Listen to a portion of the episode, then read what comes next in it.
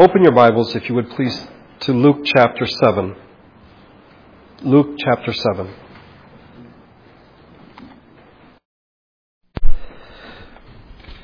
This year, we have studied the two books, Ruth and Esther, books in the Old Testament, which are named after women, as these books tell their stories.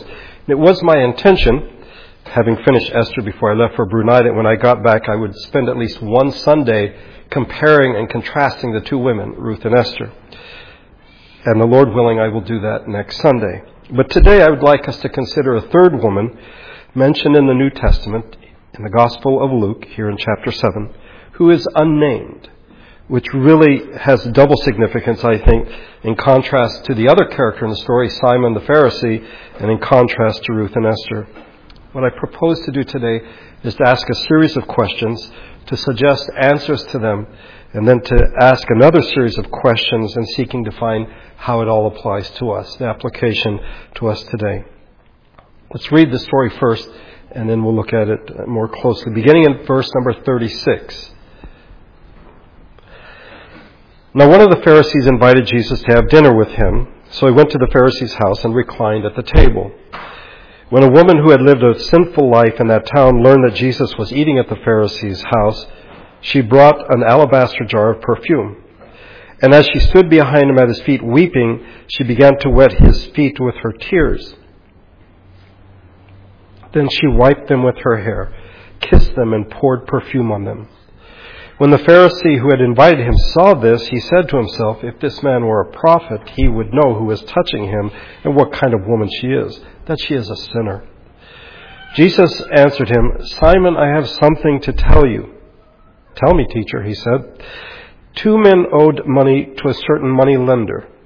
One owed him 500 denarii, the other 50. Neither of them had the money to pay him back, so he canceled the debt, the debts of both. Now, which of them will love him more? Simon replied, I suppose the one who had the bigger debt canceled.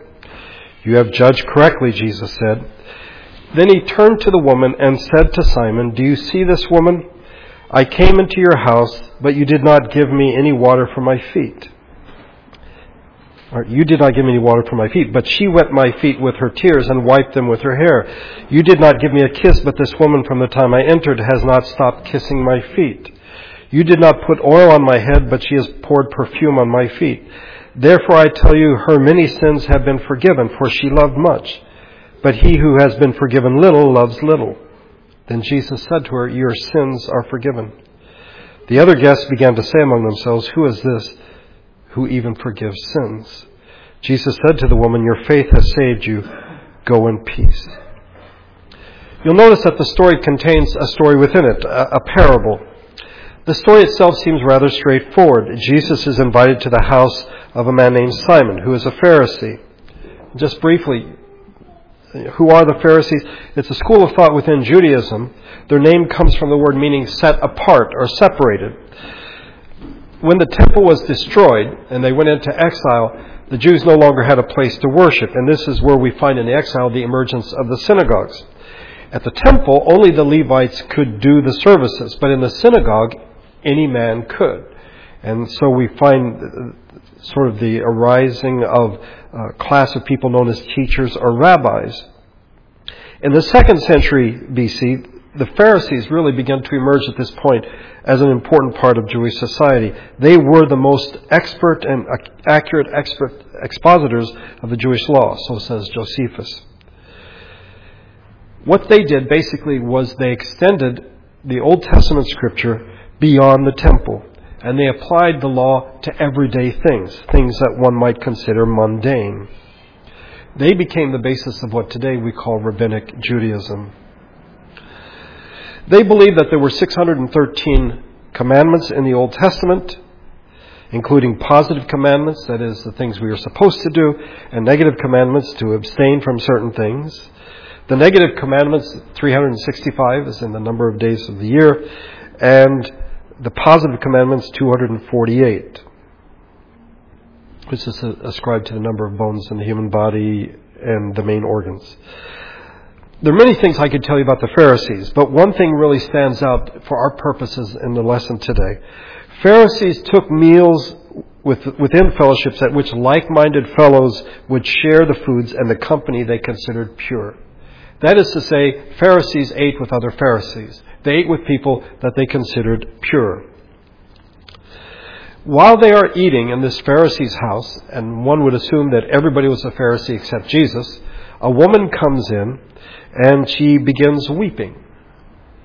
I don't know that it was her intent uh, to wet Jesus' feet with her tears, but I think in, in, in, a burst of emotion she begins to weep, and his feet are wet, and instead of getting a towel, she uses her hair to dry his feet, and then she pours perfume on them. Simon is properly offended, concludes that Jesus cannot be a special person, he cannot be a prophet, because if he was, he would know what kind of sinful woman was touching him. This leads to the conversation, which we will look at in a bit. But I'll ask a series of questions. The first question is, why did Simon invite Jesus to his house? Clearly, Jesus is not a Pharisee, and the company he kept was not considered pure, generally speaking. He ate with sinners and tax collectors. So the fact that a Pharisee would invite Jesus to his house for a meal is striking, and, and something I think we really need to consider more closely. In reality, we'd only be guessing because we're not told. But led by history and the text, we can make certain assumptions. Was it curiosity? Could it be that he was curious? Uh, perhaps intellectual or theological curiosity. He had heard about this teacher Jesus. He wants to know more from him rather than simply about him. He's heard about this teacher from Nazareth, but now he wants to hear it directly from him. Or could it be, as has been suggested, that Simon is showing off? In the age of celebrity, I think we understand that people enjoy having some well no, someone who is well known nearby. We don't know how many dinner invitations Jesus got, but that Simon was able to get the teacher or the rabbi Jesus to come to his house for dinner was a major coup. But whatever the reason was that Simon invited Jesus to his house, I want you to think on this. From the text, we see that there is no warmth whatsoever demonstrated by Simon the host. Uh, Simon says to him, Do you see this woman? I came into your house. You did not give me any water for my feet. This is a traditional thing that you do when you have guests. But she wet my feet with her tears and wiped them with her hair. You did not give me a kiss. Again, a sign of warmth and friendship. Uh, but this woman, from the time I entered, has not stopped kissing my feet. You did not put oil on my head, but she has poured perfume on my feet. I think what becomes clear, at least to me, is that this meal is about Simon. It's about Simon. It's not about Jesus. Simon has bagged a celebrity. And so this event, in his mind, is really about him. In thinking on this passage, I was reminded of the last appearance of uh, Oprah Winfrey on uh, the David Letterman show before his show uh, ended. And they were talking about selfies and, and how they really disliked it when people wanted to take selfies with them. Of course, they then did a selfie together, uh, right then and there. But she, she proceeded to tell a story that a woman came up to her once and said, I'd like to get a picture with you. I'd like to get a selfie with you. And Oprah said, okay. And for some reason, the woman was having difficulty getting it done. And so Oprah finally said, why don't you just take a picture of me? To which the woman retorted, I don't want a picture of you. I want a picture of me with you. So, it's not about Oprah, it's about the woman with Oprah. And to me, this is what I see with Simon. He doesn't want a picture of Jesus. He wants a picture of him with Jesus. It's all about him. And I think it is seen in the fact that there is no warmth whatsoever as a host that traditionally in Jewish society I think was expected. This is all about Jesus being at Simon's house. So this leads to the second question. Why did Jesus accept the invitation? Again, I think we must tread lightly. We can't really fully know the reason, but I would suggest to you from what we read of Jesus in the Gospels that the acceptance of the invitation was not by default, but by design. Jesus knows the Pharisees. He knows what they believe, what they practice, what they think of Him. If we had been there, if we had been among His advisors, we would have probably said, you need, you need to refuse this invitation. This can only end badly. Jesus in the house of a Pharisee does not, will, will not come out well. But Jesus accepts the invitation. After all, He does eat with sinners. And while Simon might not put himself in that category, he is a sinner, as are we all. We don't know what Jesus knew ahead of time. Did he know the woman would come in? Did he know this would uh, trigger a controversy to which, you know, as a result of which Simon would uh, question his credentials and then Jesus would have an opportunity to speak the truth to him? What we do know is that Jesus, led by the Holy Spirit, accepted the invitation to eat at Simon's house. And something amazing, excuse me, truly amazing and wonderful happened as a result of his accepting this invitation. The third question is, why did this woman worship Jesus? If you look at verses 37 and 38, when a woman who had lived a sinful life in that town learned that Jesus was eating at the Pharisee's house, she brought an alabaster jar of perfume. And as she stood behind him at his feet weeping, she began to wet his feet with her tears. Then she wiped them with her hair, kissed them, and poured perfume on them. See, while they are eating, they're reclining, the woman comes in, wets his feet with her tears, wipes them with her hair, kisses his feet, and pours perfume on them. Let's, let's break this down a bit. The central item here, I think, is the alabaster jar of perfume. It's a container without handles. It has a long neck, and that is to be broken and the perfume be poured out. It's, it's not reusable. It's one time only. It tended to be very expensive and used only on the most special of occasions. The scene is of a group of men. There are no women there. Reclining on couches, leaning on their left elbows, and then getting food with their right hands. Their heads are toward the table, their feet are away from the table. Sandals are removed before reclining. Therefore, the woman is able to approach Jesus without causing any disturbance, if you wish, without any difficulty. I think it's possible that it was her intent from the very beginning to pour the perfume on the feet of Jesus. But when she gets there, she is overcome by emotion and begins to weep.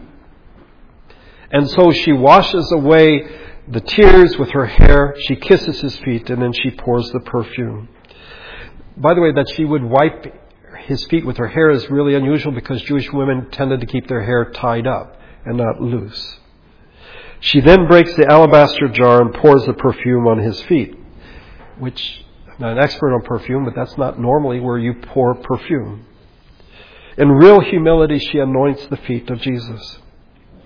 So I think I'm safe in assuming that this woman, in fact, is worshiping Jesus.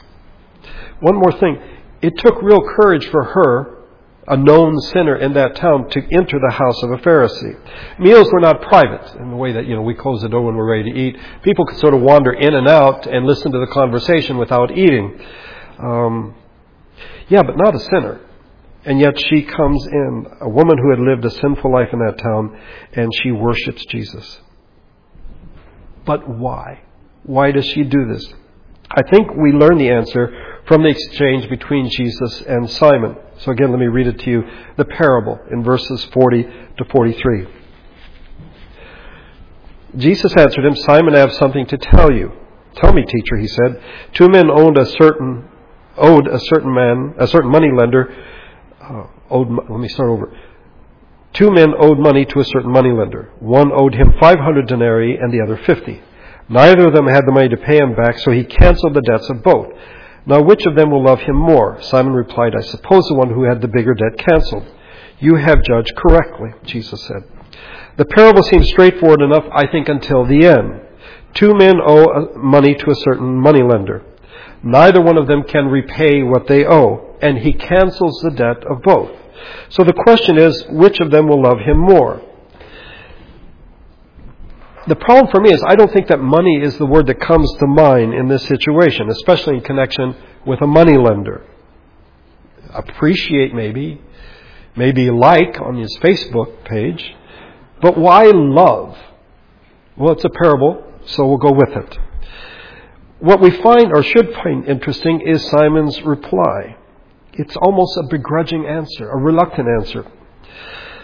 I suppose, he says, I guess, the guy who had the bigger debt canceled. Does he see where this is going?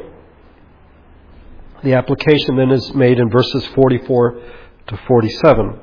Then he turned toward the woman and said to Simon, Do you see this woman? I came into your house You did not give me any water for my feet, but she wet my feet with her tears and wiped them with her hair. You did not give me a kiss, but this woman from the time I entered has not stopped kissing my feet. You did not put oil on my head, but she has poured perfume on my feet. Therefore I tell you, her many sins have been forgiven, for she loved much. But he who has been forgiven little loves little.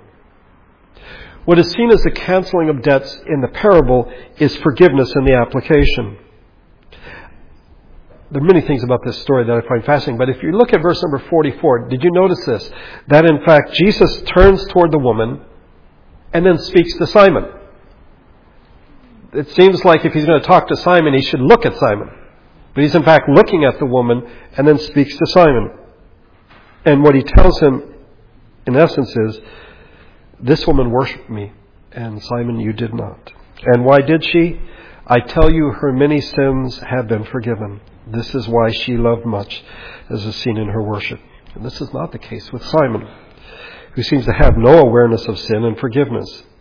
Unlike the psalmist, as Titus reminded us last week, he pointed out in Psalm 130, if you, O Lord, kept a record of sin, sins, O Lord, who could stand? But with you there is forgiveness, therefore you are feared. You know, we're not given any background in this story to either of the characters, the woman and Simon. But I think we can assume that both of them had heard the message of Jesus, which was repentance and forgiveness, echoing what is heard in the Old Testament. Uh, ben last week uh, in the promise of forgiveness read from uh, Isaiah 30. In repentance and rest is your salvation. We can assume that this woman who was regarded as a sinner and about whom Jesus had spoken of her many sins had in fact repented and found forgiveness which results in a display of worship filled with great emotion because her sins have been forgiven. Simon had heard the same message, but he has not repented. Why should he? He sees no need for it. He's a Pharisee. He's a separated one. This woman is a sinner. That's a different story. And the difference is seen in how they treat Jesus. Because her sins have been forgiven, she worships Jesus. But the group at the dinner may not have gotten the point. So Jesus makes the point clear and then offends them all. Look at verses 48 and 49. Then Jesus said to her, Your sins are forgiven. The other guests began to say among themselves, Who is this who even forgives sins? That her sins had been forgiven, I think, should have been evident to those at the dinner, but they could only see her sins, her past sins. They could not understand or appreciate that, in fact, this is a different woman. She's been changed. Her sins have been forgiven. And instead, they are offended that they assume that Jesus is assuming the divine prerogative and forgives her sins. I think there are two ways to look at verse number 48. The first is to say that Jesus says, I am forgiving your sins. And I, I don't discount that possibility. Or we could understand that Jesus wants the woman and the other people at the meal to understand that something has happened that she can't put into words, that she really can't explain, and they can't either. Her sins have been forgiven. That's why she comes in and does what she does, because her sins have been forgiven. She can't explain it. A burden has been lifted. Her outlook is different. A change has come over her but it is Jesus who has to articulate it for her. Woman, your sins have been forgiven. That's what's happened to you. That's why you're doing this.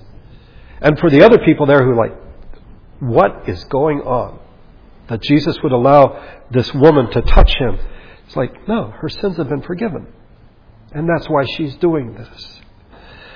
Then Jesus says to the woman, Your faith has saved you. Go in peace.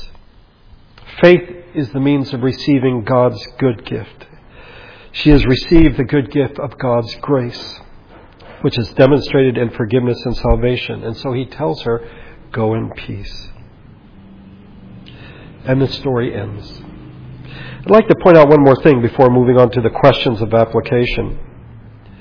I find it fascinating and worth considering that the Pharisee's name is given, Simon, but not the woman's. If you know anything about the Gospel of Luke, about Luke as a writer, he was very, very detail oriented, very, very careful about details.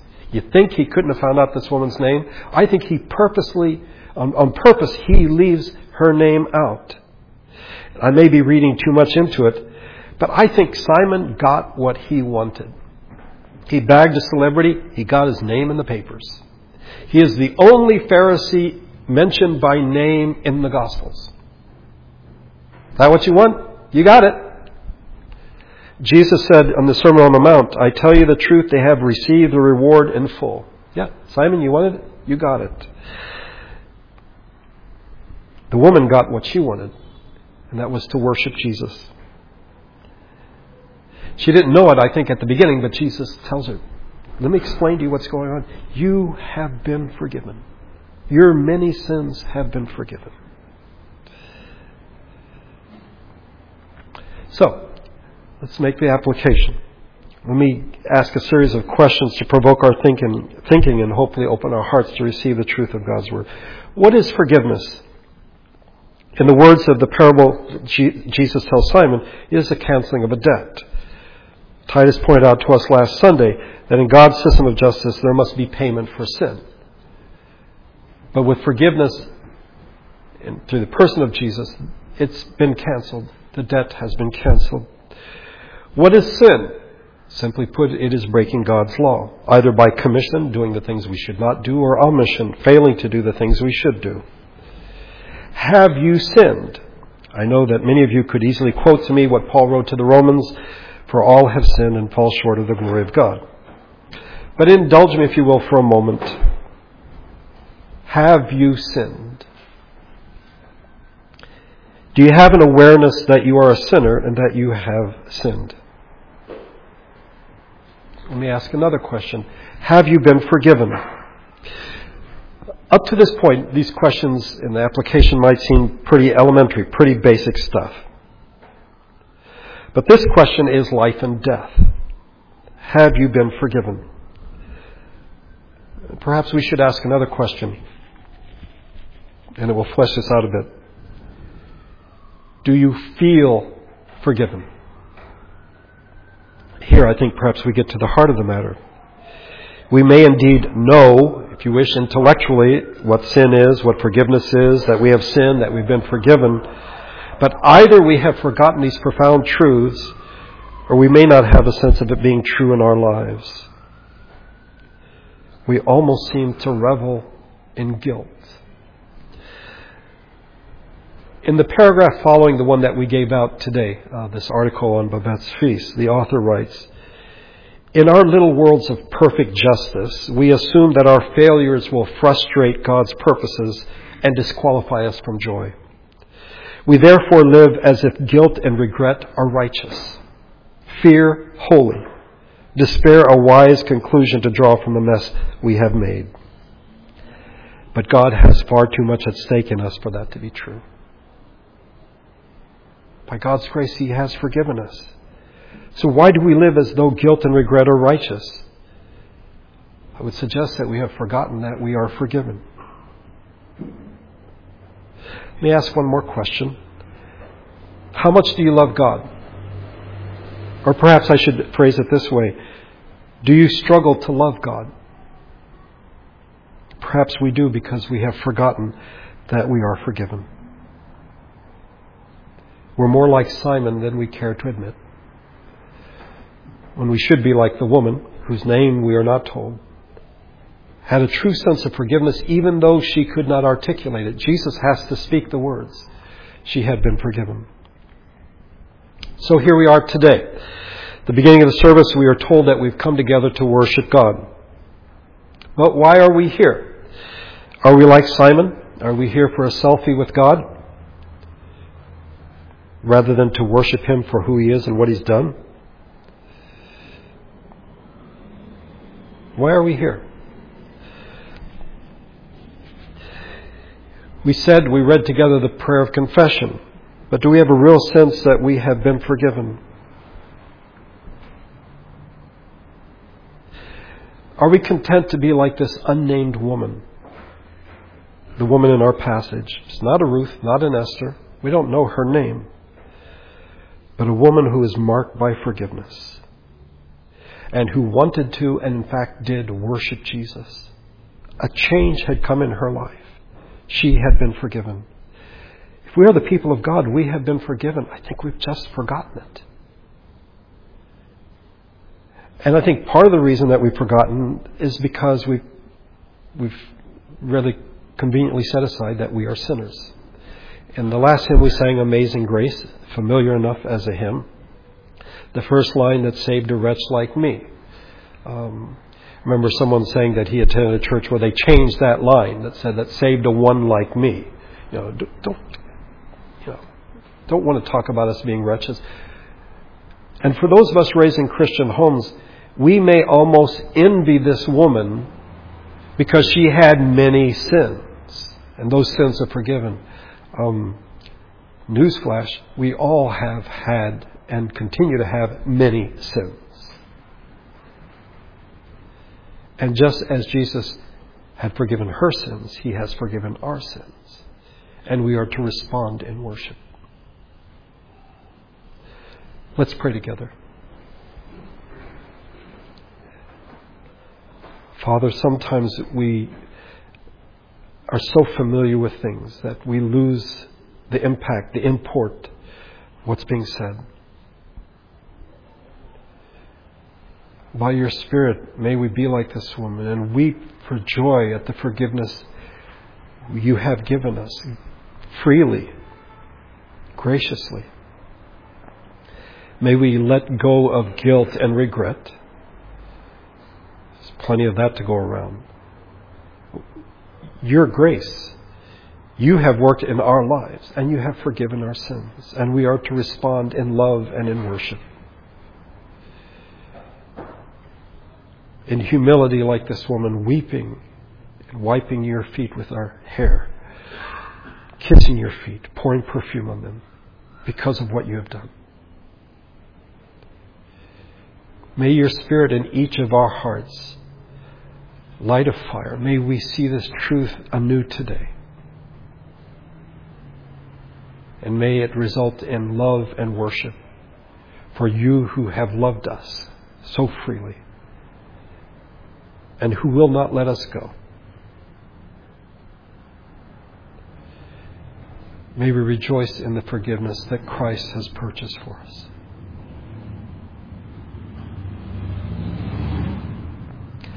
I thank you that you have gathered us together today to worship you. It may be that when we began, we didn't really have a right sense of things, but by your Spirit and your grace, may we now see why we are here, how gracious you are to bring us together. May now your Spirit and your grace go with us as we leave this place. May we have a sense of your forgiveness and your presence. And I pray this in Jesus' name. Amen.